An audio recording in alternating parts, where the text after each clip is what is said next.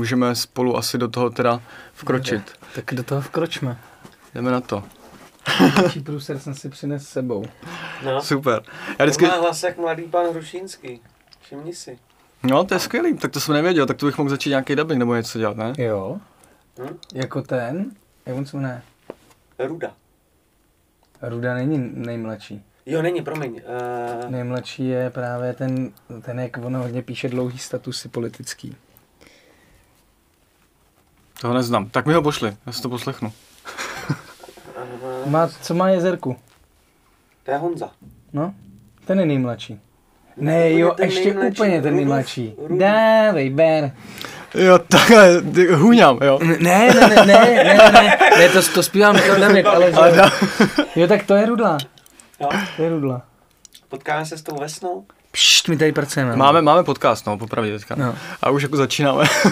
Ale my tě klidně do toho jako pozveme, Honzo, v pohodě, když bude potřeba. Uh, dobrá, Tomáš Klus, Tomáši, já ti děkuji, že jsi přijal pozvání a víte ve škole průserů. Já děkuji, že jsem byl pozván a jsem zvědav, co tady ze mě vypadne teda.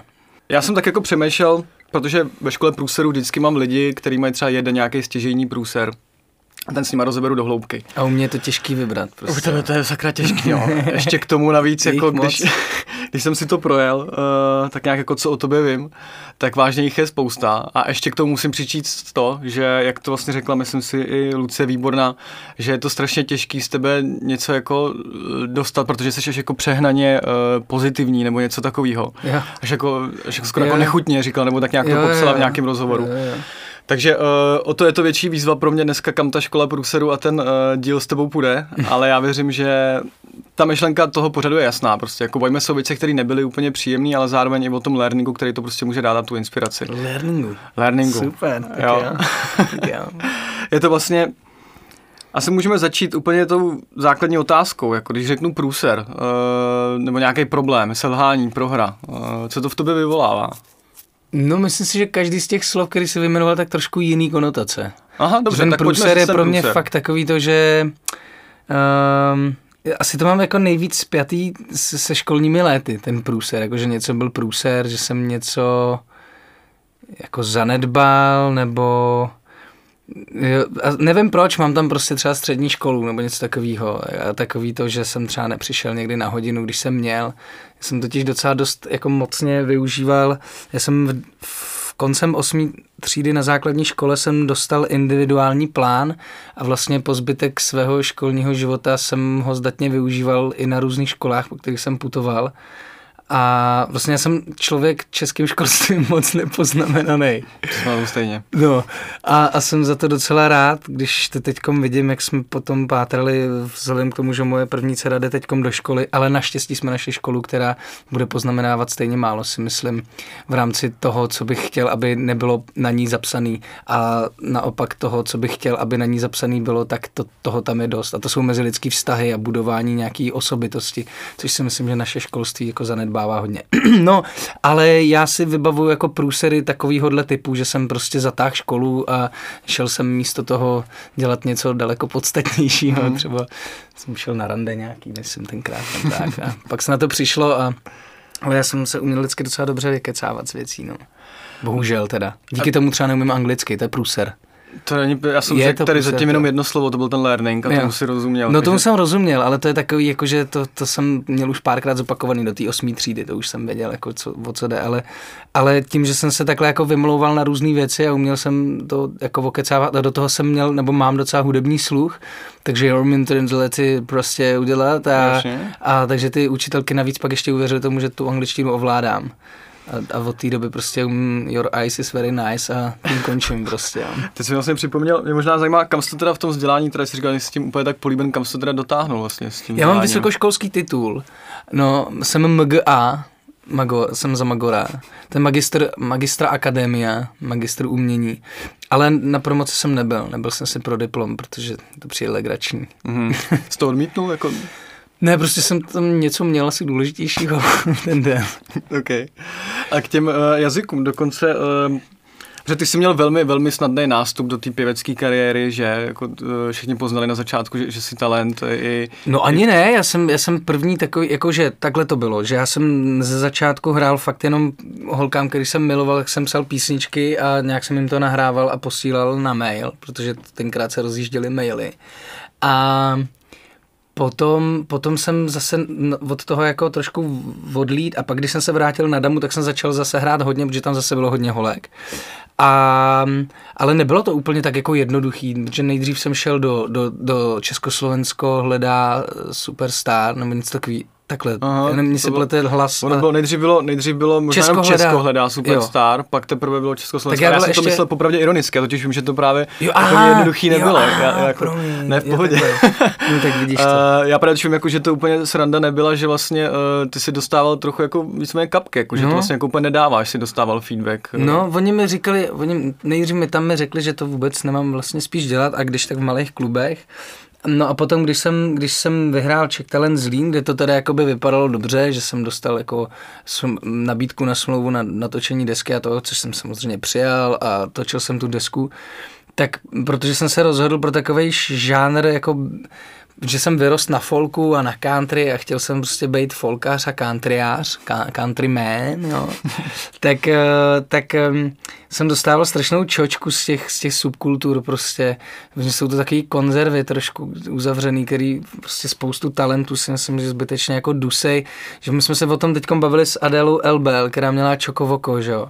Že jsme se shodli na tom, že prostě, že v momentě, kdy na tebe v Čechách začne chodit já nevím, jak, kde je ten limit, jestli je to třeba přes 100 lidí nebo přes 50 lidí, tak už seš posraný mainstream, jako. Uh-huh, už, uh-huh. Tě ty, už tě ty lidi, kteří tě do té doby třeba jako brali, protože jsi jako byl v rámci nějakých těch jejich škatulky, které oni uznávali, tak, tak do té doby jsi byl dobrý, ale pak Jasně. už jsi mainstream a jsi zaprodanec mm-hmm, prostě. Mm-hmm. A, a slovy, jak rosteš, jak rosteš, tak naopak jo, jako ztrácíš. A já jsem, tu, je tu... fakt, že já jsem do té doby, než jsem začal růst, tak to bylo jako, jako že mě hodně lidí říkalo, no nedělej a dělej radši něco jiného, ale pak, když už jsem jako začal, tak to šlo poměrně jako, poměrně rychle, že, že se mě chytlo Sony Music a natočili mi hned klip a to, takže ty koncerty se poměrně jako opravdu zvětšovaly.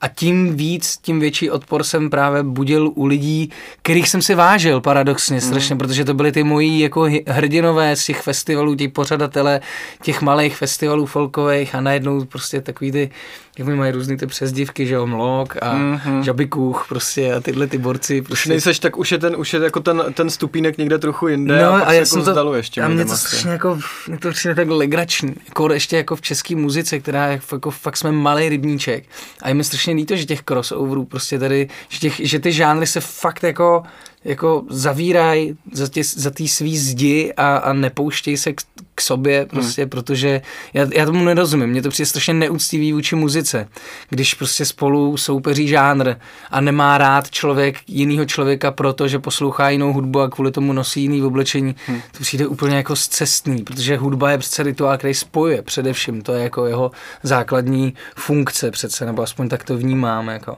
No a ty, ty, ty, ty lidský, to je jak náboženství, prostě jaký, v momentě, kdy tam vstoupí člověk, tak se to celý hroutí. Že? Hmm. Ale je to paradoxní, protože změna je to jediný, co nás obklopuje neustále a co je neustále proměnlivý, jinak všechno je vlastně konstantní, ví se, že to skončí. Změna neskončí nikdy.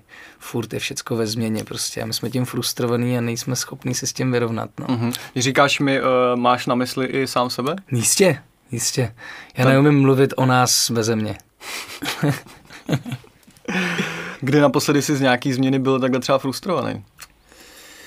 Ty teďkom, teďkom, když jsme měli první zkušební školní den s Josefínou, mám šestiletou dceru, dáváme ji do školy v září, tak sečba, ta škola je výborná, mám z toho radost, jmenuje se Da Vinci a všem, kteří řešíte teď nějaké takovéhle věci, tak se tam běžte minimálně podívat, protože moje žena to proplakala se svojí mámou, když tam vešla a já jsem se celou dobu modlil, ke všechny děti na světě můžou absolvovat takovéhle školy, prostě, protože fakt je to, Hodně se tam apeluje prostě na zapojení rodičů a, a spolupráce mezi ročníky, je to fakt boží. No nicméně, byli jsme tam a ta moje dcera, prostě moje dcera, chápeš, moje dcera, můj, prvo, můj, moje prvorozený dítě, můj miláček, si mě tam vůbec nevšímal. Byl jsem jí úplně jedno, prostě byli tam kámoši, bylo tam spoustu kámošů, byli tam hlavně kluci a tatíček prostě zmizel ze světa a to byla hodně jako frustrace pro mě. No. Hodně velká změna najednou, protože do té doby nebyl nikdo jiný na prvním místě a hodně dlouho na druhém místě byla velká mezera.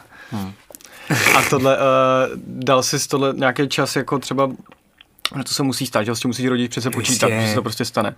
Tak uh, už jsi na to třeba někdy jako připravoval? Jako jde, jde to? Ne, jako, já jsem se, já jsem se s, jako s tím smířil hned tam. Já hmm. mám radost z toho, že prostě, že jsme z ní nevychovali asociální děvenku, která by tam seděla v koutě a, a pozorovala by dění okolo sebe a měla strach se zapojit. Já jsem byl šťastný, že je, je, je takhle činorodá a, a jako byl jsem na ní pišnej to, ta frustrace probíhá uvnitř, je to takový to ego člověka, že prostě už jako přišel o to prvenství, ale vlastně hnedka v tu chvíli, kdy jsem si to uvědomil, tak jsem si to odboural v sobě. Mm-hmm. Tím, tím vysmáním se sobě samýmu, jak člověk vysí na nějaký svý pozici v životě někoho jiného.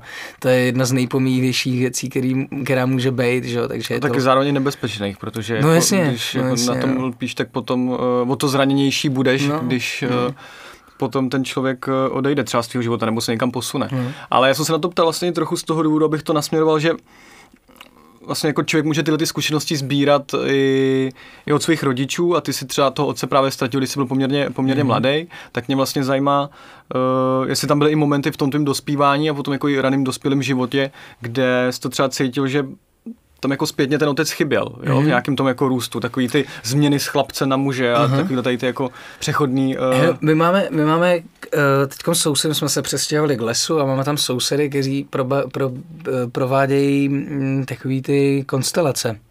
Uh, že si postavíš prostě příběh s cizíma lidma a da, da, da. A dělají to už relativně dlouho a mají docela dost zkušeností. A měli jsme takovou, jako, takovou vášnivou diskuzi na téma lidí a lidství a to. A, a vlastně jsme došli i oni na základě svých zkušeností s tím, že prostě už jim rukama prošlo spousta různých osudů.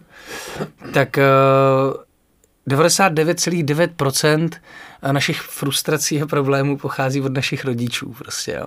Proto já říkám, že je strašně důležité soustředit se na tu roli, ve které teď jsem, říkám to sám sobě, že chci těch, těch frustrací předat těm svým dětem co nejméně, protože je to, je to, my přebíráme, aniž bychom to tušili, různý vzorce, prostě eh, načítáme si prostě věci, to, teď jezdíme po věznicích a já vidím, že ty lidi, kteří tam jsou zavřený, to jsou lidi, kteří nebyli mazlený nikdy v životě, nemají načtenou to, co to je vlastně jako láska a být dobrý člověk, jo. Takže to, že mě chyběl táta v mém životě, je jako, eh, mě poznamenalo strašně, jo, jo, v rámci toho, že myslím si, že jsem dost dlouho hledal nějaký, teď to bude znít asi blbě, protože ne, neumím najít jako jiný slovo, ale hledal jsem dlouho mužství prostě svoje, jo, já jsem, protože já jsem vyrůstal fakt jako v ryze ženské společnosti, byla tam babička, máma a její kámošky prostě, protože protože máma dlouho ještě taky řešila to, že vlastně nechtěla stáhno, přitáhnout domů nějakého jako chlapa, protože já jsem na ní byl taky fixlej, že jo, tdd. Takže, takže, takže si myslím, že to jako tam bylo spousta věcí, které mě poznamenaly a které si řeším možná do dneška, ale už to asi není tak palčivý. Myslím si, že nejpalčivější bylo to, že jsem prostě nekon, moc nevěděl, ne, nedokázal jsem si vysvětlit, co vlastně jako je láska taková ta partnerská, no, protože jsem to měl načtený do nějakých osmi let nebo deseti let, kdy jsem to jako viděl a, ale pak už jsem to zapomněl a, a hledal jsem jako jiný věci v partnerství, než se jako hledají, jo. Ne, ne, nevnímal jsem lásku jako něco, vnímal jsem jako hotovou věc, který, že člověk si přinese domů ten drahokam, ten jak se to jmenovalo, ten, co měl Superman, ten... Ten kryptonit, ne? Kryptonit, no, takže mám doma... Kryptonit náhodou to, co ho ničilo? Nebo, no, a ne, nebo prostě takže prostě nějaký, nějaký shooter, jo, že mám lásku, což je jako shooter, který ti přinese spoustu síly, a ty se na ně vždycky šáneš a jsi se nabité a to. Ale opak je pravdou, že ta láska potřebuje tu péči, aby ti dávala tu sílu, tak ty se o ní musíš starat a čím více o ní staráš, tím více síly dostáváš. A to mi trvalo strašně dlouho, než jsem to pochopil. Na druhou stranu, jako myslím si, že to, že, že ti někdo takhle brzo odejde mm, z těch blízkých lidí, takže to uh, poměrně urychluje nějaký duchovní vývoj toho člověka, protože je postavený, pakliže k tomu má prostor. A já jsem k tomu prostor měl, já jsem měl prababičku Boženku, která byla jako velmi duchovní člověk, chodila hodně do kostela a ráda o tom vyprávěla. A mně se otevřelo tím, že jsem si prostě byl nucený v osmi letech, kdy mi zemřela ségra a pak v deseti, kdy zemřel táta, jsem si byl nucený jako pokládat zásadní otázky života a smrti, jako to malé dítě, jako kam šli, co tam dělají, jako a vrátí se někdy a když já odejdu, budu tam s nima. A to, se, a to jsou jako věci, který jsem, kterými jsem trávil poměrně dost času. A vybavuju si taky takovou jako věc, že jsem, když jsem byl takhle malý, tak já jsem si stvořil, a to se mě vybavilo až teď, když mám toho syna, který mimochodem mě to mužství do života jako přines tu tečku, to zatečkování, jsem zjistil jako jo, já chci být chlap, jako je můj syn, prostě, že on je fakt chlapák hrozný. A on má, jeho největší miláček je Batman prostě. A já jsem si uvědomil, že když jsem byl malý a, a už, už, už to bylo teda jako po smrti táty, takže jsem měl vytvořenýho hrdinu Batmana, že to byl takový bůh můj. A já jsem měl kamarádku Silvu, se kterou jsme trávili cesty do školy a ze školy tím, že jsme si vyprávěli že jsme s Batmanem vždycky vy, jako zachraňovali svět někde a vytvá, vytvářeli jsme si ten prostor těch superhrdinů prostě. A taky si vybavuju, že jsem vždycky každý večer se pak jako modlil k tomu Batmanovi a děkoval jsem mu za ten hezký den a prosil jsem ho, aby ten další den byl jako krásný taky. A to jsem si uvědomil teď nedávno a říkal jsem si, tyjo, já jsem vlastně žil velice duchovní život, protože jako vzdát dík a požádat o to, aby jsem mohl i nadále být takhle jako spokojený a přinášet prospěch druhým lidem, to je jako docela slušná dávka, už je jako slušný level duchovního bytí, prostě ke, ke kterému jsem docházel od té doby, kdy jsem na to zapomněl, tak následujících 20 let jsem prostě k tomu musel docházet skrze prostě tuny knih a, a setkání a různých nějakých workshopů a takovýhle srant. A, hmm.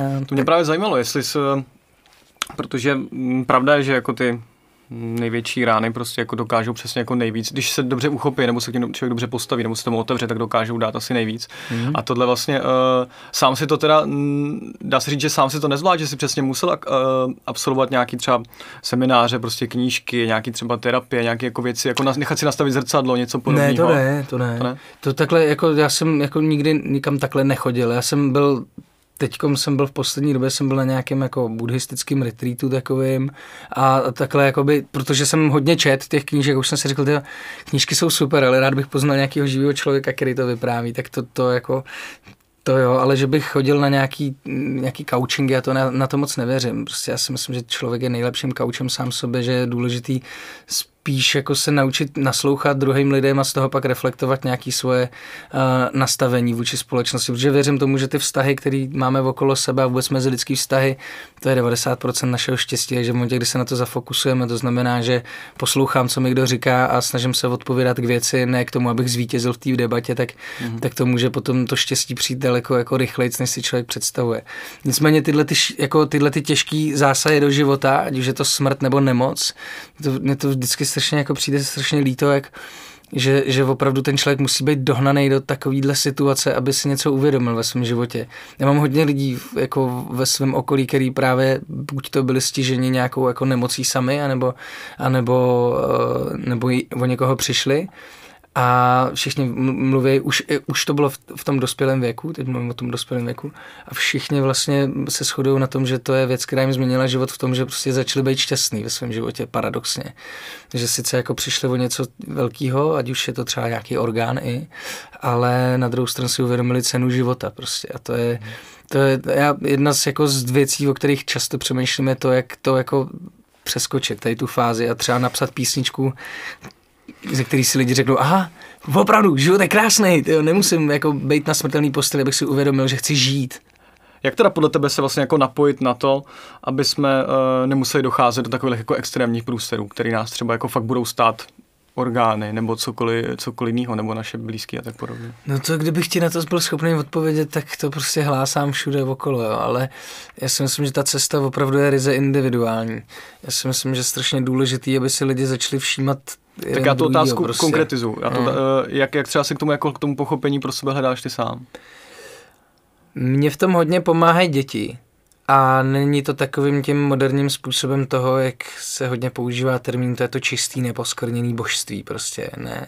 Mě učí děti sloužit prostě. Učí mě sloužit druhým lidem, potažmo sobě, protože oni nevidějí ještě nikoho jiného než sebe na prvním místě a je to v pořádku v jejich věku. Ale učí mě to, že prostě když, když po mně 30krát za den chtějí udělat čaj, tak já se prostě učím mít radost z toho, že mi ho udělám, protože vím, že mám tam to memento té Josefíny, že za ty tři roky u Alfreda a za čtyři roky u Janové Fivoně tímhle tím způsobem přijdu a bude mě to strašně líto, že už po mně nic nechtějí. A stejným způsobem se prostě snažím přistupovat k druhým lidem když po mně někdo něco chce, tak já prostě se mu snažím vyhovět, protože si myslím, že od toho tady jsme. My, jsme, my se musíme naučit žít jako společnost. Prostě my jsme, my jsme prostě organismus, který má fungovat jako jeden je, je jeden organismus, který si pomáhá v rámci toho, že každý jsme buňka, která něco přináší. Ta jedinečnost, že jo. Každý jsme na něco dobrý, na něco talentovaný a musíme se to naučit využívat. Jenom, že pak je tady ten problém toho, že třeba je tady to školství, který to bohužel zatím jako blokuje, tu jedinečnost. Jo. Že, že tady v té naší společnosti ne, nefunguje zatím moc to, že by se vzal ten člověk z té domácnosti, z té milující rodiny a začal se jako vytahovat z něj ten potenciál té jedinečnosti, ať už je to, že někdo umí prostě malovat skvěle, někdo umí skvěle počítat. My potřebujeme furt ten průměr, jako.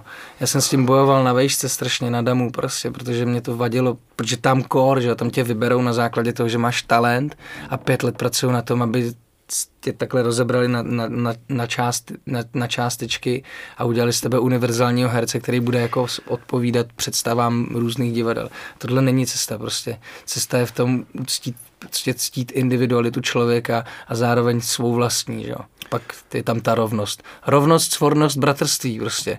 Při jako heslo francouzské revoluce mě je strašně blízký, protože si myslím, že to je řešení, no. Když budeme jako se k sobě přistupovat rovně, tak nebudeme mít problém, nebudeme se muset křivit před sebou. Proto, uh, proto rád používáš slovo spolu. No jistě. Spolu je řešení. Spolu je nejlíp prostě. A vidí to, vidí to myslím každé, jako když je někde, kde je mu dobře, tak většinou, když je někde dlouho sám, tak mu už tak dobře není, když má pocit, že to tak je. Já jsem se o tom, já, já mám takovýhle ataky, jak jsem hodně mezi lidma furt, tak mám takový ataky, já ah, stejně mám musím být sám prostě. Tak jsem se zavřel dvakrát už do tmy na týden. No, už, už druhý den tam škemrám, prostě říkám si, že jsem debil, bych mohl být s dětma doma místo toho. Ale pak samozřejmě se to prolne a člověk se tam může realizovat v rámci nějakých praxí třeba meditačních nebo tak, ale, ale ta samota prostě je dobrá, ale jenom občas. Je to takový jako šafránek, ale, ale šafránek. ale to je náš kamarád. Ale, ale myslím si, že, že jako v momentě, kdy teda nejsou extrémně špatný vztahy třeba v rodině, takže ten člověk v momentě, kdy přijde na, na oběd společný s rodinou, takže ačkoliv to není takový to štěstí, který bije do očí, tak uh, věřím tomu, že prostě v momentě, kdy přijde jakákoliv krize, který, který je svět, ve světě plno, prostě, jo, když si člověk, já se snažím hodně jako vciťovat, hmm. prožívat ten soucit s, s těma místama, kde prostě není to třeba v Sýrii, když si představím, že prostě bych přišel o barák, vybombardovali by ho, zemřelo by tam několik lidí z mý rodiny, takže vím, že to nejšťastnější období mýho života by byl ten oběd společný, na kterých bych vzpomínal prostě. A to je, to je skutečně tak, jako to, že si koupíme nový auto, prostě je super, ale je to super na první dva měsíce, než prostě zjistíme, že je další super model prostě, ale není lepší model naší matky, není lepší model našich otců nebo našich sourozenců, příbuzných, lásek prostě. To je jedinečný ty mezilidský vztahy. Když jsou v harmonii, tak jsme šťastní, tomu věřím. A to je to být spolu, že? Uh-huh. A ono se to dost možná uh, bude i od té samotné individuality. Pokud si mluvil o tom, že bychom měli každý jako ty svoje talenty a tu svoji výjimečnost jako uchopit, jednak ji objevit, pak jako uchopit a nějak dál rozvíjet, tak uh, pak asi k tomu štěstí má každý o trochu blíž, jo, protože bude vědět, že tady pro něco je. Mm-hmm. Já mhm. jsem zrovna shodou okolností právě teďka uh, poslední tři dny, včera večer jsem se vrátil, jsem právě jako zbalil batoh a byl jsem, jako jsem chodil tři dny po těch pojizerských horách prostě sám, Super. že jsem to potřeboval přesně. A úplně jako úplnou náhodou se mi tam promítla myšlenka, jak prostě jako náš učitel, byla matika a byl příklad a kdo ho vypočítá první? Jo, jo? takže vlastně jako takže uh, vlastně jenom jeden člověk jako za něco stál, zbytek byl úplně jako, no, no, jako no, A v tu chvíli vlastně jako si říkám, no tak jako, takže vlastně nejenom, že tam ten talent ti nerozvíje, ještě tě vlastně jako pos, porovnávají, no. posuzují s ostatníma. No. Takže pak vlastně jako jdeš ještě níž a níž a pak ti hrozně jako trvá uh, jednak jako to nevzdat, nezabalit to hmm. a nějak se jako z toho... Uh, ta soutěživost je strašná, no. Protože to je prohra, že jo, vlastně. To... My se tady o nějakých průserech a ta prohra, hmm. jako za každým vítězem je tisíc poražených hmm. a teď, když se tady spolu bavíme, tak v tuto tu chvíli prostě prohrává 50% všech týmů na světě, protože no. prostě tak, tak to ve finále je. A dneska prohraje 50% týmů, ale No a kdyby to byly jenom ty týmy, že jo, je to spousta jednotlivců, kteří jsou poražený prostě v rámci své práce, protože ji někdo dělá líp, protože ji třeba dělá rád a oni tam jsou a nedělají rádi prostě, takže nemůžou být nikdy šťastní. To je, je, to, je, to, je to těžký prostě, ta soutěživost, já jsem teďkom, a ona je, já nevím, z čeho to jako plyne, jestli je to lidská potřeba, nebo je to jako nám implantovaný postupem času v rámci nějaké jako ekonomiky a toho růstu, že člověk musí neustále jako dosahovat nějakých met. Já jsem teď v Českém rozhlasu měl takovou diskuzi, byl tam Aleš Michl, což je, on je ekonom České národní banky a on právě tam mluvil pořád o tom, jako o tom růstu a já říkám, hele a jsou jako je nějaký limit, nějaká hranice toho, že tam jako zabimbáme tím zvonečkem a řekneme si, a jsme tady, prostě není prostě. Je to prostě růst, jenom běž, běž, běž do neznáma, prostě rost člověče, rost ekonomiko, požírej se navzájem tady prostě, ale musíš být neustále v pohybu ku předu. To je ale smrtící tempo, že Hmm. To je smrtící tempo pro každý, pro, pro mysl člověka. Jako to, že musí furt někam zpět, je, to, to, to opravdu pak si člověk to uvědomí až na té smrtelné postoje a řekne, jo, za čím jsem běžel celý ten život, no. A zjistí, že sám za sebou, že jo, protože jako on byl jediný štvát. My jsme, ten, my jsme, jednak jsme ten člověk, který utíká před tím psem, který má ty, tu, tu uslintanou hubu plnou stekliny, prostě, ale musíme si přiznat, že my jsme ten pes taky zároveň. Jo. To je pravda, no. A sami ho taky přikrmujeme no, ještě, že jo. Občas jako... mu dáme kousnout lítka, no, že jo. A tomu se říká motivace pak. to je taková trošičku, jak to říct, eh, sadomasochistická motivace, ale je pravda, že tyhle, ty, jako, ano, že tyhle ty jako psychopatické jako, uh, myšlenky tam asi občas každý trochu máme. Pardon, no jako to, že schvalujeme prostě to, že naše ekonomika vysí na vyčerpatelných zdrojích, to je přece sebevražda. No, takže se tady máme bavit o nějakých ekologických uh, změnách v rámci toho, abychom přežili jako lidstvo na této planetě a místo toho tady furt řešíme egocentrický problémy našich politiků. To je prostě sebevražda, že se k tomu nepostavíme radikálně. Jo, my čekáme, furt něco čekáme, že někdo něco udělá za nás a to je, to je, to je fakt jako to je nejkratší cesta do pekla, je odevzdat svou moc, klíče od své duše, prostě od, od svý čarovný hůlky prostě někomu jinému. To je, z toho mám největší strach v dnešní době. Uh, popravdě jsem posledních jako pár měsíců uh, přicházel na to, že vlastně Logicky, když teda furt jdeme prostě veš a furt toho vlastně jako máme víc a víc a jako tyhle ty zařízení jsou furt jako hezčí a chytřejší a menší a mhm. lehčí prostě jo, tak uh, bychom vlastně měli být taky šťastnější, že jo, z toho a to vlastně úplně nejsme. A čím si myslíš, že to je, že i přes tohle to všechno jako nejsme spokojení? Soutěživostí když si člověk uvědomí svý štěstí a řekne si, jako, že to není kompletní, tak má možnost na 20 minut si sám se sebou sednout a představit si, udělat si vizi toho, jak já vypadám, teda, jak vypadá můj šťastný život, jestli tam je tu červený Ferrari prostě, nebo je tam ten oběd s tou rodinou, nebo co tam vlastně jako je. A co pro to můžu udělat. Těch věcí není moc, jsou to dvě, tři věci většinou. U mě to třeba to naučit se anglicky, jako fakt pak budu docela v pohodě. A, a potom uh, ty svoje, tu svoji energii obrovskou, kterou máme, každý v sobě, jsme obrovská prostě eh, elektrárna, jsme temelín, každý z nás je temelín, prostě v momentě, kdy jako uznáme svou sílu, tak jsme fakt schopní udělat na tomhle světě úplně cokoliv.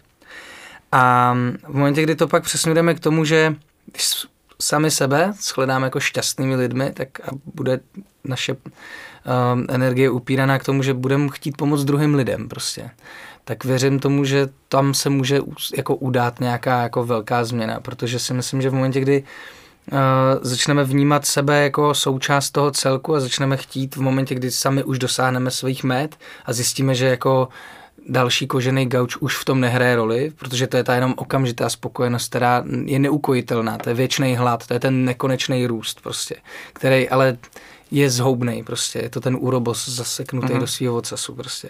Tak v momentě, kdy my tuhle tu sílu budeme věnovat tomu, že se budeme propojovat eh, s věcma, které prostě jsou prospěšný druhým lidem, ať už jsou to nějaký, že budeme chodit vařit polívky pro bezdomovce, já nevím, jo.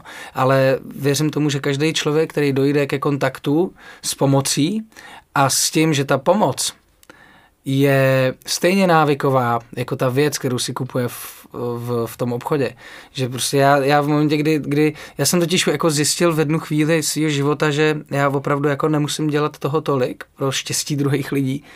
Kolikrát jenom stačí, když někam přijdu. A ty lidi jsou šťastní. Takže se snažím teď hodně různě chodit. Jako ne vždycky to třeba se shledá uh, s radostí třeba umí ženy, protože mm, třikrát Já jsem se někam s radostí těch právě kam přijdeš. Ne, ne, ne. Jo, že, že prostě, prostě jsou někde nemocní lidi a udělám radost, že tam přijde Tomáš Klus, tak to udělám, jo, ale je prostě člověk, který umí výborně namazat chleba, tak ať ho jde mazat prostě tady mm, bez děkům, prostě dejte peníze bez domoci, když to někdo potřebuje, tak mu to dejte, neřešte, jestli si se to koupí v chlast nebo prostě se jde opravdu najíst, je to fuk a dělat radost druhých, druhým lidem prostě a v tom, na tomhle si ulítnout, víc než na tom, že prostě být ten pekme, který furt všecko jako požírá, to si myslím, že je jako cesta tady z tohohle toho, že, že si uvědomíme to, že štěstí se uvědomuje. Mm-hmm. Nikoli jako získává prostřednictvím nějaký materie. A v momentě, kdy ho člověk má, tak je to tak je to nekonečný zdroj toho, že toho může opravdu rozdávat vlastní přítomností kamkoliv přijde. Pak může být harmonizačním uh, tělískem ve společnosti. Takže je to vlastně o tom obrácení té pozornosti, protože mm-hmm. zatímco se obracujeme jako, um, nebo soustředíme jen ven, to znamená, chceme všechno upgradeovat, všechno vylepšovat, chceme všechno mít víc a tak podobně, mm-hmm. tak naopak je to jako obrácení té pozornosti směrem sem, protože mě to dává smysl. Já jsem no, to vlastně, ale nemusí, já jsem to vlastně nesmí to být, protože ta, ta, ta moderní New Age jako mm, vlna, kdy je tam jako hodně typ, že pak už se jako stává občas pak to, že ten člověk už je jako přejezo. Už je jako hodně prostě. A už prostě nevidí nic jiného než vlastní osvícení. A já ti můžu pomoct. A pomoct ti můžu jenom já. Tyhle ty lidi mě strašně serou, protože tyhle ty lidi můžou pomoct jedině sami sobě. Jo? Nemůžou pomáhat druhým lidem, když nevidí ty druhý lidi a vidí tam jenom to, že oni jim můžou pomoct prostě. Jo, to je pak si, si člověk jako ufrčí na tom, že může někoho jako vysvobozovat. No. A to hmm. jsem asi taky, já si z toho dělám srandu právě z toho důvodu, že si z toho můžu dělat srandu, že jsem si tím sám prošel. Jako. A myslím si, že to je součást toho, toho procesu, toho, že se jako přelaďuješ z toho, vnitř, z toho vnějšího světa z té fascinace toho, co všecko můžeš mít a že to opravdu můžeš mít všecko k tomu, že už to dávno jako vlastně máš. a to je ten vnitřní svět prostě, no.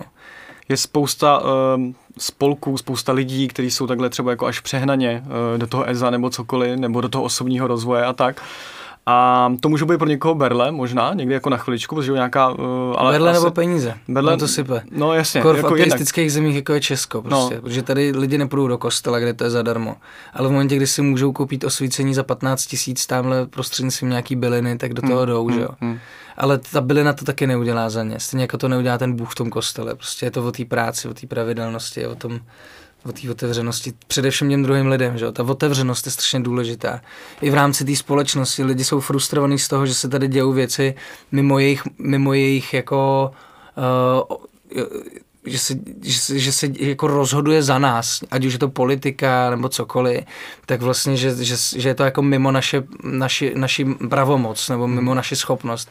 To je lež prostě v momentě, kdy člověk není aktivní a jenom si říká, jak je to škoda, že se něco stalo takhle, ale tak jako můžu tam zavolat, můžu tam jít jo, že ta, ta, ta, ta podléhání té pas, pasivitě a to čekání na toho spasi, spasitele, to je strašný mor. Ať je to spasitel duchovní, anebo ten fyzický, teda v rámci čehokoliv, jako nějaký prosperity naší země, prostě neexistuje spasitel, prostě spasitel přichází skrz naše srdce, prostě a je to naše vědomí, naší moci, prostě toho, že každý z nás může měnit svět k obrazu svému, to je naše povinnost, prostě. My jsme ten unikátní jedinečný tvor, ten úhel pohledu, který nemá nikdo na celém světě světě. A naší povinností je ho jenom předat a sdílet s druhýma lidma a stejným způsobem to přijímat od druhých lidí, jako bohatství toho, té jinakosti. Že? Ta, ta jinakost je paradoxně to, co nás spoje všechny, že? to máme všichni společný, protože jsme každý jiný, prostě, to je vtipný. Mm-hmm. Nebo není, Pak to do sebe, pak to do sebe může zapadat, že? No jistě, Protože no, každý tak, je vohlej nějak jinak, no, tak pak se, no, tak se no, jak pucle víceméně. No, no.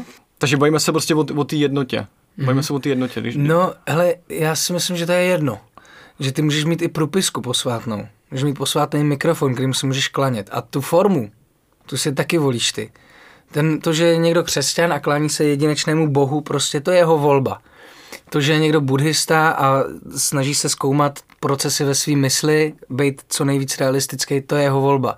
To, že je někdo hinduista a má na každou vlastnost jednoho z tisícovky bohů, to je jeho volba. To, že je někdo jehovista, to je jeho volba. Jeho vista. Ta. A nemu, eh, takže, ale myslím si, že nejdůležitější na tom všem je ten ten, ta sekulární etika, o který mluví třeba Dalai Lama, z čeho že já mám strašnou radost, protože s tím naprosto souhlasím. Sekulární etika je to, co je vlastně ve všech náboženstvích světa, ve všech, všichni moudří lidé světa, kteří prospěli tomu světu v rámci toho zbližování lidí, tvrdí to, to samý prostě. Dělej druhým to, co chceš, aby dělali oni tobě. A nedělej jim to, co nechceš, aby dělali oni tobě. Prostě chovej se k druhým slušně. To je základ jako všech náboženství. Buď dobrý člověk a být dobrým člověkem znamená neubližovat, nezabíjet, nekrást, nelhat, nesmilnit, ne, ne, já nevím, co tam všecko ještě je. Ale to jsou úplně základní pravidla, který člověk, když je schopný dodržet, a je to schopný dodržet každý, tomu nevěřím, že to jako nejde nedodržet prostě, tak může se modlit k čemukoliv, nebo se nemusí ani modlit ale dojde k tomu osvícení v úvozovkách. Osvícení je stav, kdy člověk vnímá realitu takovou, jaká je věci, takový, jaký jsou. To znamená, teď nebudu zabíjet to, že to je nějaká prázdná podstata, ale zkrátka nemá, není frustrovaný z toho, že uh, je na něj někdo zlej, protože na, na něj Nemá na sebou někoho, kdo by na něj jako dolíž nebo ho káral za něco. On je pánem situace. No, no. V momentě, kdy se rozhodneš být dobrý, to znamená, i, i v momentě, kdy je na tebe někdo zlej, tak ty jsi mu schopný to odpustit, protože chápeš, že on je jenom výsledek různých příčin, že měl posraný dětství, já nevím co, a dospělo to k tomu, že teď je to kreten, který na tebe křičí. A ty jsi schopný to dohlídnout a říct si, já ti to odpouštím, beru to, nazdár, můžeme se o tom bavit, nebo už se nemusíme nikdy vidět. Tak to je osvícený člověk. To je člověk, který je prostě který to nevrací zpátky, protože v momentě, kdy se to vrací, kdy se agrese vrátí agresí, tak se tady pinká furt prostě a jenom to vyústí, protože se to pak pinkne k člověku, který má v, v, v kapse nůž a je schopný ho do někoho píchnout prostě. Jo. Takže já si myslím, že je prostě jenom důležitý se soustředit na to, aby člověk se nechoval jako idiot. A pak tady může být opravdu dobře. A to je, je to jednoduchý, protože na to nepotřebujeme dohled nikoho jiného. A to potřebuje jenom sami sebe a bdělou mysl. Bdělou mysl v tom, že jsme schopní jako um, filtrovat ty myšlenky podle toho, jestli jsou přínosné nebo nejsou. Že? Budha říkal Ráhulovi svýmu synovi krásnou větu, která je samozřejmě úplně jednoduchá, kterou jsme slyšeli už třeba tisíckrát ve svých životech. Můžeš dělat ve svém životě, co chceš. Jenom předtím, než to uděláš, tak si prosím zamysli nad tím, jestli je to prospěšný tobě a, a, a druhým lidem. Pak, když v prvním nebo v druhém případě to prospěšný není, tak to nedělej. To znamená to, že teda pracuješ na věcech, třeba na projektech, eh, děláš písničky podle toho skutečně jako jak to je nejvíc v souladu, uh, to je taky hezký slovo, všim si to někdy? Soulad? No. Mm. uh, Ty slova to... na sou jsou všechny hezký.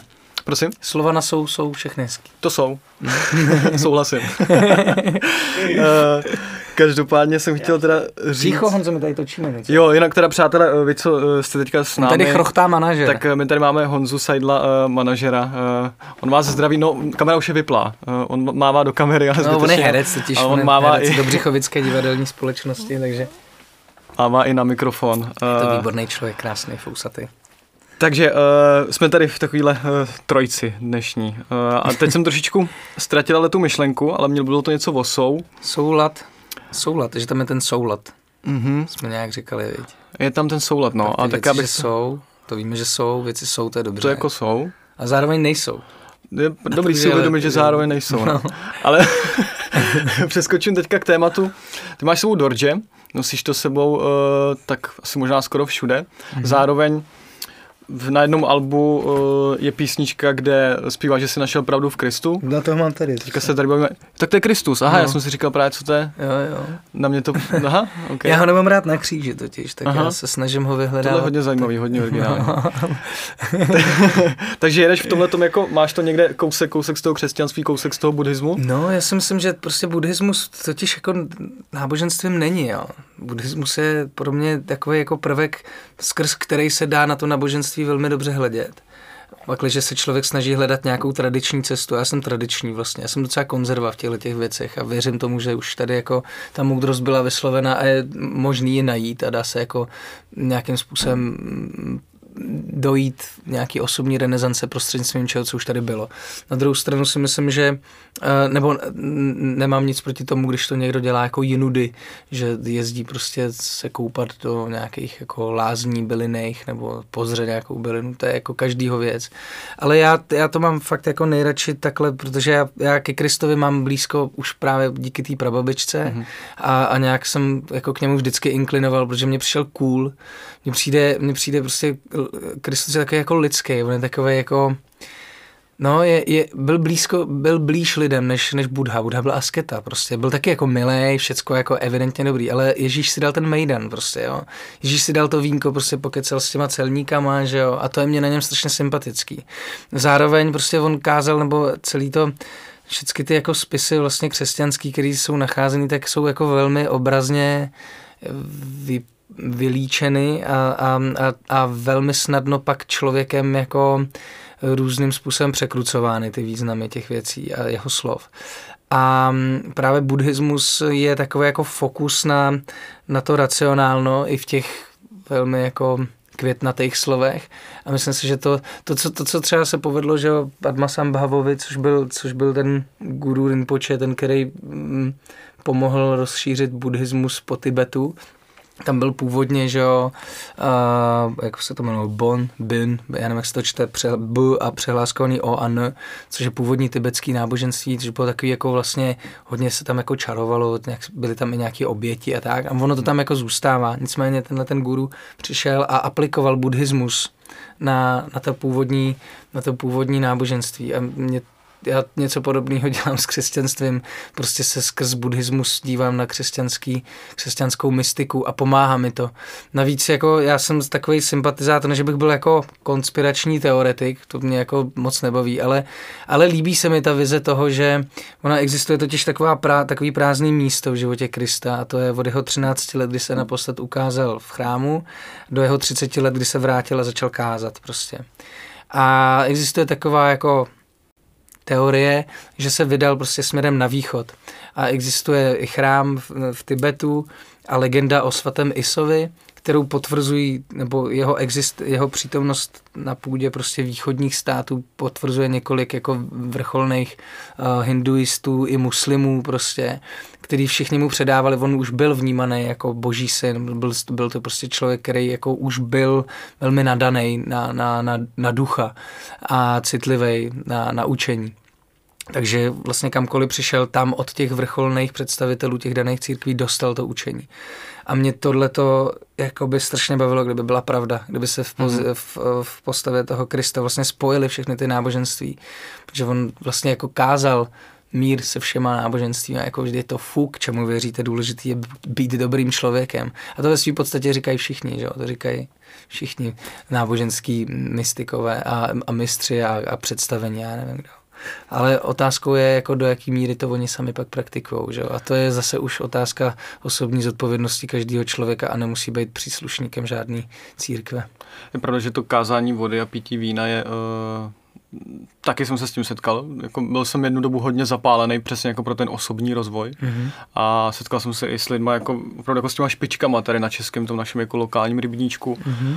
A přesně jsem je znal uh, na pódiu a pak jsem je znal uh, zatím, no. protože jsem s nimi trochu jako spolupracoval. A no. to jsou prostě jako herci. To no. jsou jako velmi často jsou herci. A to mě, jako někdo mi na to říkal, takhle víš co, tak oni musí ty lidi bavit přece ne. Říkám, no dobře, ale pokud jdu za někým a chci, aby mě někam nasměroval, já si za ním jdu třeba z nadějí, protože chci pomoct no. a ona mě něco hraje. Já potřebuji jeho život přece. Jeho ži- jako, to je to, jako na, náš život, náš jako běžný civilní život je nejlepší důkaz toho, kým jsme to nemůžeme jako obalat mutit žádnýma slovama. Já, jsem, já tohle to řeším hrozně často, protože já mám kolikrát pocit, že mě moje písničky předbíhají že já prostě zpívám těm lidem něco, kde ještě jako nejsem kolikrát, jo. A, a, a teprve tam jako dobíhám.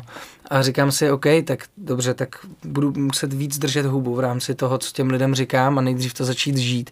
A je fakt, že ta autenticita je pro mě strašně důležitá v mém životě. Jsem šťastný, že můžu dělat písničkáře, kde mám obrovský pole působnosti pro autenticitu vlastní, protože mý představení může být v rámci prostě hud, od hudby přes nějaký krátký skeče na tom koncertě po improvizaci a já nevím co. Ale zároveň pak je tam ten můj život, který prostě je tím svědectvím o tom mým prostě zpívání lidem, o tom, že najděte se, dejte si čas, prostě dejte si čas pro svoji rodinu. A v momentě, kdy to zpívám těm lidem, tak nemůžu prostě být neustále v čudu prostě. A což se nám teď, jako myslím, docela daří i Sonzu, který taky to pochopil, že je dobrý být doma víc. Nečum. A láska a tolerance, to je taky důležitý. k tomuhle, k tomuhle kázání vody a vína, mě to ale přivádí tyjo, na, na období, kdy ty jsi šel uh, s jednou hořkou pravdou ven a to se lidi do tebe docela opřeli a to bylo, kdy jsi teda vlastně jako uh, přiznal to, že jsi um, podvedl. Mm-hmm. A... Jsem podváděl furt. No to, to jako... A ale to je prostě to, že jsem nechápal lásku, no. To je to, co jsem říkal na začátku. Já jsem fakt jako v momentě, kdy jsem ochutnal uh, sladkost uh, kalichu uh, lásky, ve který jsem se prostě sprchoval, tak jsem nedokázal odolat vůbec ničemu. A to jsem začal někdy v 14 nebo v 15 chodit s holkama. A v té době jsem potřeboval pořád, pořád novou a novou a byl jsem hodně jako... Byl jsem zajítí nějakého démona, no. Odevzdával jsem se, ale na druhou stranu tohle to bylo, uh, tahle ta kauza, ta kampaň přišla v momentě, kdy um, já jsem byl pozvaný na Youth Speak se to jmenovalo, je? Youth Speak. Youth, Youth, Youth Speak což byla taková akce, kterou organizovala politi, politologická fakulta, fakulta ekonomické, ekonomické, fak, ekonomické fakulty, politici. Prostě to organizovali mladí politologové. A já jsem si vybral téma pravda ve společnosti, protože bylo to jako o politice, protože mám pocit, že v momentě, kdy společnost chce jako um, nějakým způsobem vzkvétat, tak je potřeba, aby, aby nevzkvétala prostě pomocí praktik, který jsou tmavý prostě, protože, nebo černý, mm-hmm. prostě zanesený lží a podvodou, podvodema a, a korupcema a já nevím čím. A že takovým jako na, na tom piedestalu by měla stát v rámci toho společenského života pravda a role etiky v rámci toho spole, té společnosti. A o tom bylo vlastně to, co jsem tam těm lidem říkal, že je strašně důležitý být kompatibilní s tím, co člověk prožívá, s tím, co říká druhým lidem, že je potřeba být otevřený a že v momentě, kdy kdy já osobně jsem začal říkat lidem pravdu ve svém životě, tak jsem poprvé v životě jako o, okusil svobodu. Takovou tu, o který právě Ježíš třeba mluví, jo? to, že to, že nemáš strach z ničeho, protože většinou máme strach z toho, že na nás praskne něco, že, že jsme něco udělali špatně prostě, nebo, nebo že jsme někým jiným, než mm-hmm. jsme se tvářili před někým. A součástí toho bylo právě to, že já osobně jsem například jako byl nucený přiznat taky nevěru svý ženě a všem svým partnerkám před ní prostě. Uh, a že to stálo spousta bolesti, ale zároveň prostě spoustu osvobození, protože i jim samotným to ulevilo, když jsem přišel a byl jsem schopný se jim, ule, se jim omluvit prostě. A mně se strašně, já, jsem, já musím říct, že pro mě jako odpuštění mý ženy bylo asi, asi nejblíž v mém životě tomu stavu osvícení. Jsem jako pochopil, jo, jo, že tam pochopíš prostě ty hodnoty, které mají opravdu smysl v tom životě. Že že všechno ostatní, kromě toho rodinného života, protože já jsem se rozhodl pro rodinný život, rozhodl jsem se mít prostě tři děti, takže nejsem kariérista. A chápu, když je někdo kariérista, ale kariérista by se neměl rozhodovat mít děti. A když, tak by se měl pak rozhodnout pro tu kariéru a její ukončení. Ale, ale já jsem se rozhodl pro rodinu a to znamená, že všecko ostatní okolo té rodiny je jenom hra. Jenom bonus prostě. A tím pádem jsem získal tu svobodu. Já jsem čistý v rámci doma, domácích jako domácího fungování. Mám prostě skvělý vztahy se svou ženou, skvělý vztahy se svýma dětma, se, svou, se svou mámou, se svou rodinou. Je to tam prostě, nemáme nějaký jako třecí plochy, na kterých by jsme stavili nějaký velký jako bloky mezi sebou. A tím pádem v rámci té společnosti já nemám problém říct, co chci, o kom chci a jsem ochotný a, a přístupný té konfrontaci. Takže mě spousta lidí říká, že co jsem pletu do politiky. No, pletu se do politiky, protože mě to prostě rozčiluje, že tam, že neustále dáváme prostor lidem, kteří lžou, kteří lžou prokazatelně neustále dokola, prostě. Myslím, že to je špatný, protože kor naše země, naše země vždycky fungovalo jako, jako ambasador pravdy a lásky v rámci, jo, po, po, po, po revoluci teda, jako, ale mám pocit, že i ta Masarykovská republika byla jako tohodle toho ražení, že jsme, že se zdůrazňovaly potřeby lidských, lidských práv ve světě, že to je jako, to je důvod existence malých zemiček, který nemaj, nejsou supervelmoci a nejsou schopní prostě uh, posílat někam hordy nějakých vojáků, aby tam dělali mír. Ne, oni mají otevírat ty témata. Ale pak přišel Klaus se Zemanem, který najednou řekli, biznis je daleko důležitější než nějaký tady morální hodnoty a budeme obchodovat s Čínou a budeme obchodovat s Ruskem. A já říkám, ne, to je přece hovadina. Prostě my tady máme říkat, tyhle ty lidi jsou špatní, protože tam ten systém zabíjí lidi, kteří jenom nesouhlasí s tím systémem. Oni nedělají nic špatného, oni mají jenom jiný názor a jsou za to tvrdě persekuovaní. A s takovýmhle systémem my nemáme přece se vůbec jako bavit, nemáme se s nima kamarádičkovat, nemáme ho chválit jako, jako vrchol nějaký stability společnosti, protože je to držený krví prostě.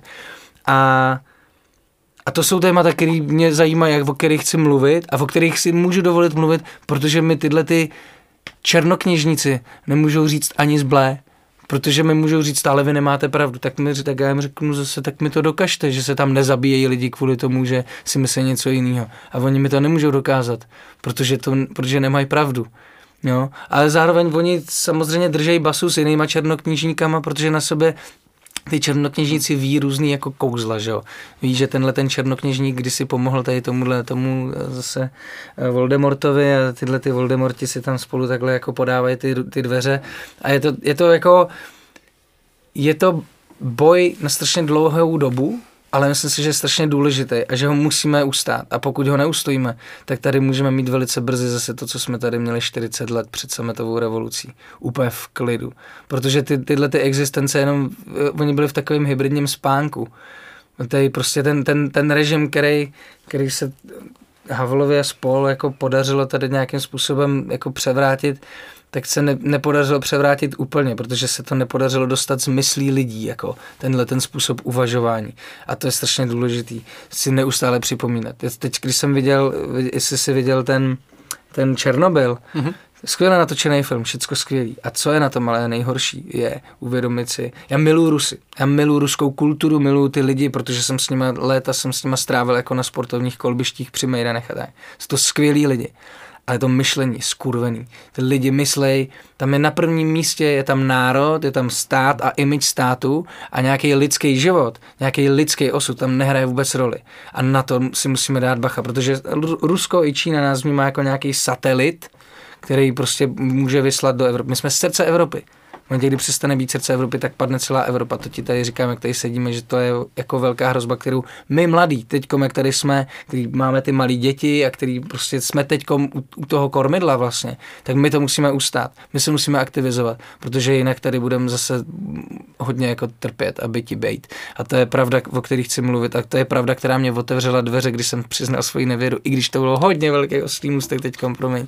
Ale já jsem to potřeboval udělat. Potřeboval jsem to udělat jednak z toho důvodu, že jsem potřeboval se zbavit nějaký aureoly, nějaký dokonalosti, protože mý ženě psalo spousta žen, říkal, je, ten Tomáš, kež by můj Pepík prostě miloval mě jako tebe Tomáš, prostě. A já nejsem dokonalý, nikdo není dokonalý, všichni jsme na cestě k té dokonalosti. Ta dokonalost, až budeme dokonalí, tak se sem už nebudeme vracet, jako, to je jako moje víra v karmu a v, a v tyhle ty převtělování, ale, ale důležitý je teďkom, to tady ustát a ustát to můžeme jenom v momentě, kdy budeme pravdiví před sebou a kdy budeme požadovat po, po druhých pravdu. A my můžeme požadovat jenom v momentě, kdy budeme sami že jo, v té pravdě žít. Tak proto jsem to udělal, abych mohl apelovat na druhý lidi, pojďte žít v pravdě, protože tady je to světlo, to je ono jako. To je, není, to, není to nic, nic tak složitýho. Nejsme tomu tak vzdáleni, jak máme pocit. Království nebes, království boží, království nebeský je v nás přece a to je pravda. Takže je to v našich rukách. Hmm Já jsem někde čet citát, myslím, že dokonce byl No Name, že tam byl nějaký anonymní autor, uh, že moudrost jsou aplikované zkušenosti. No, Což vlastně znamená, jako, uh, to mě velmi inspirovalo i k tomu, proč dělám tenhle ten pořad, protože jako my jako národ jsme si prošli nějakýma průserama, pár chyb jsme, ať už jedinci nebo, nebo spolky, společnost jsme jako udělali, dopadli jsme tak, jak jsme dopadli. Dneska Jedinci jsou vždycky jenom symboly. Chyby dělá společnost.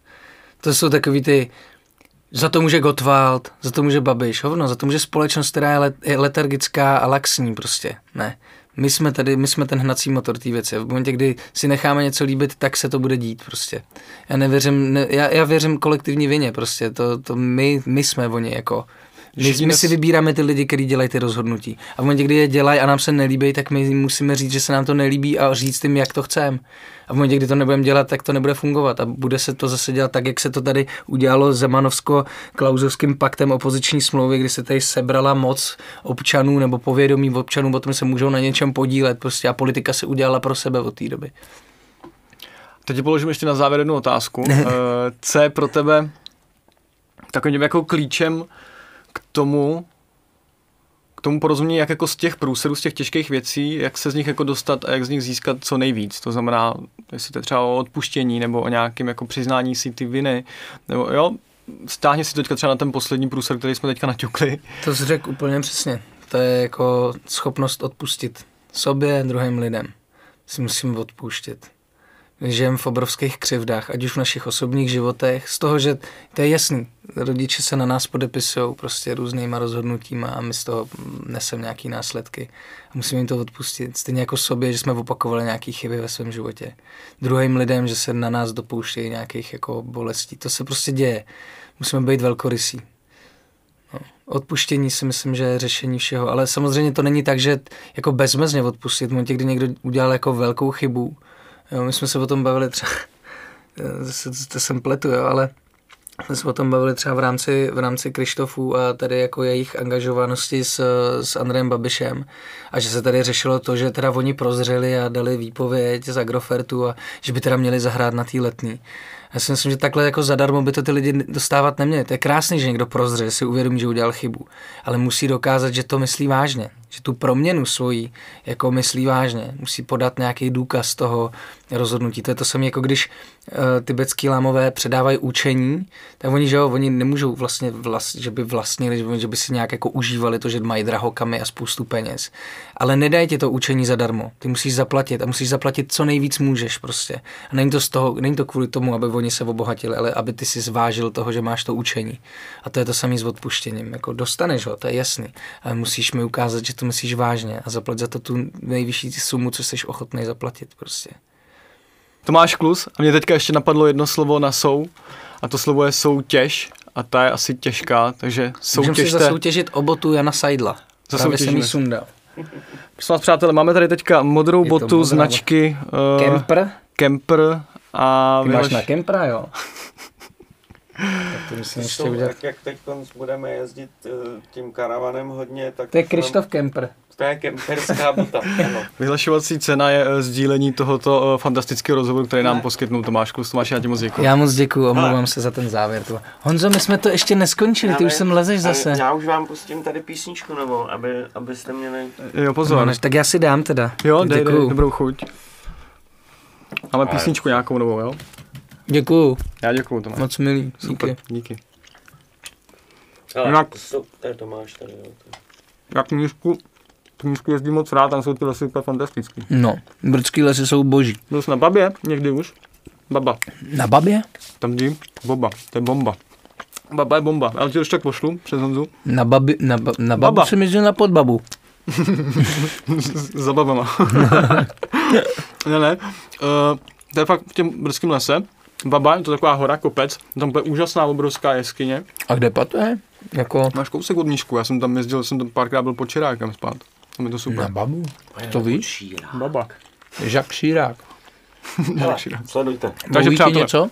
Bouví. Boví ti něco? Bouví mě játro. máme zde novou píseň. Mhm. No počkej, ale musíte být se zvukem, že? Je to lepší se zvukem, no. Tak jo. U písničky to je takový... Mm, to je takový jako je to jedna... dobrý, teď už je to nastavený, jakože to je správný. Thank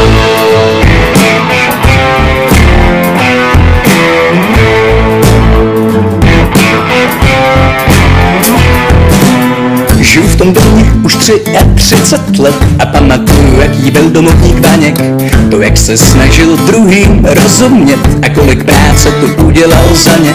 Dříve náš dům jezdili okukovat davy, dnes už se před ním nikdo nezastaví, tak chátrá, jak ta chátra v něm, co nezná bratra, jak jiní než oni jsou vždy druzí, jak jsou druzi zhlíží na nás patra.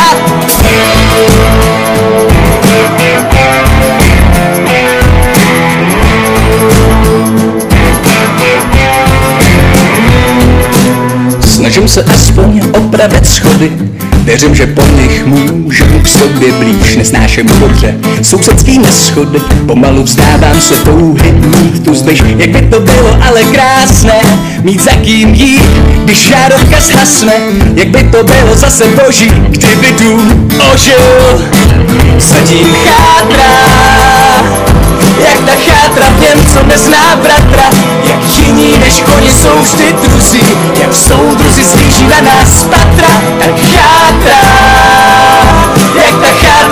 co nezná bratra, jak jiní než oni jsou vždy druzí, jak jsou druzi slíží na nás patra.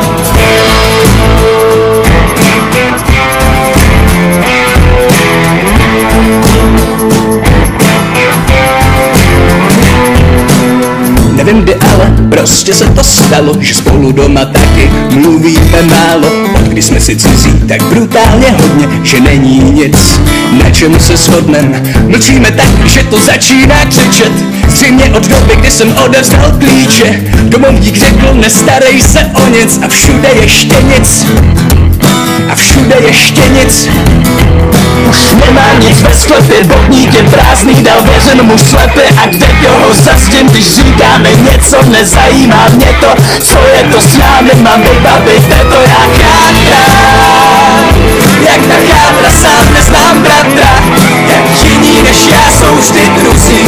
Jak soudruzi slížím na vás svata jak chátrám Jak ta chátra sám neznám bratra Jak jiní než já jsou vždy druzí. Jak soudruzi slyším na vás svatra Já chátrám Jak ta chátra sám neznám bratra Jak jiní než já jsou vždy druzí. Jak soudruzi Slyším nebe spadra, jak chátra Jak ta chátra, sám bratra. Jak činí, než já, jsou vždy druzí. Jak jsou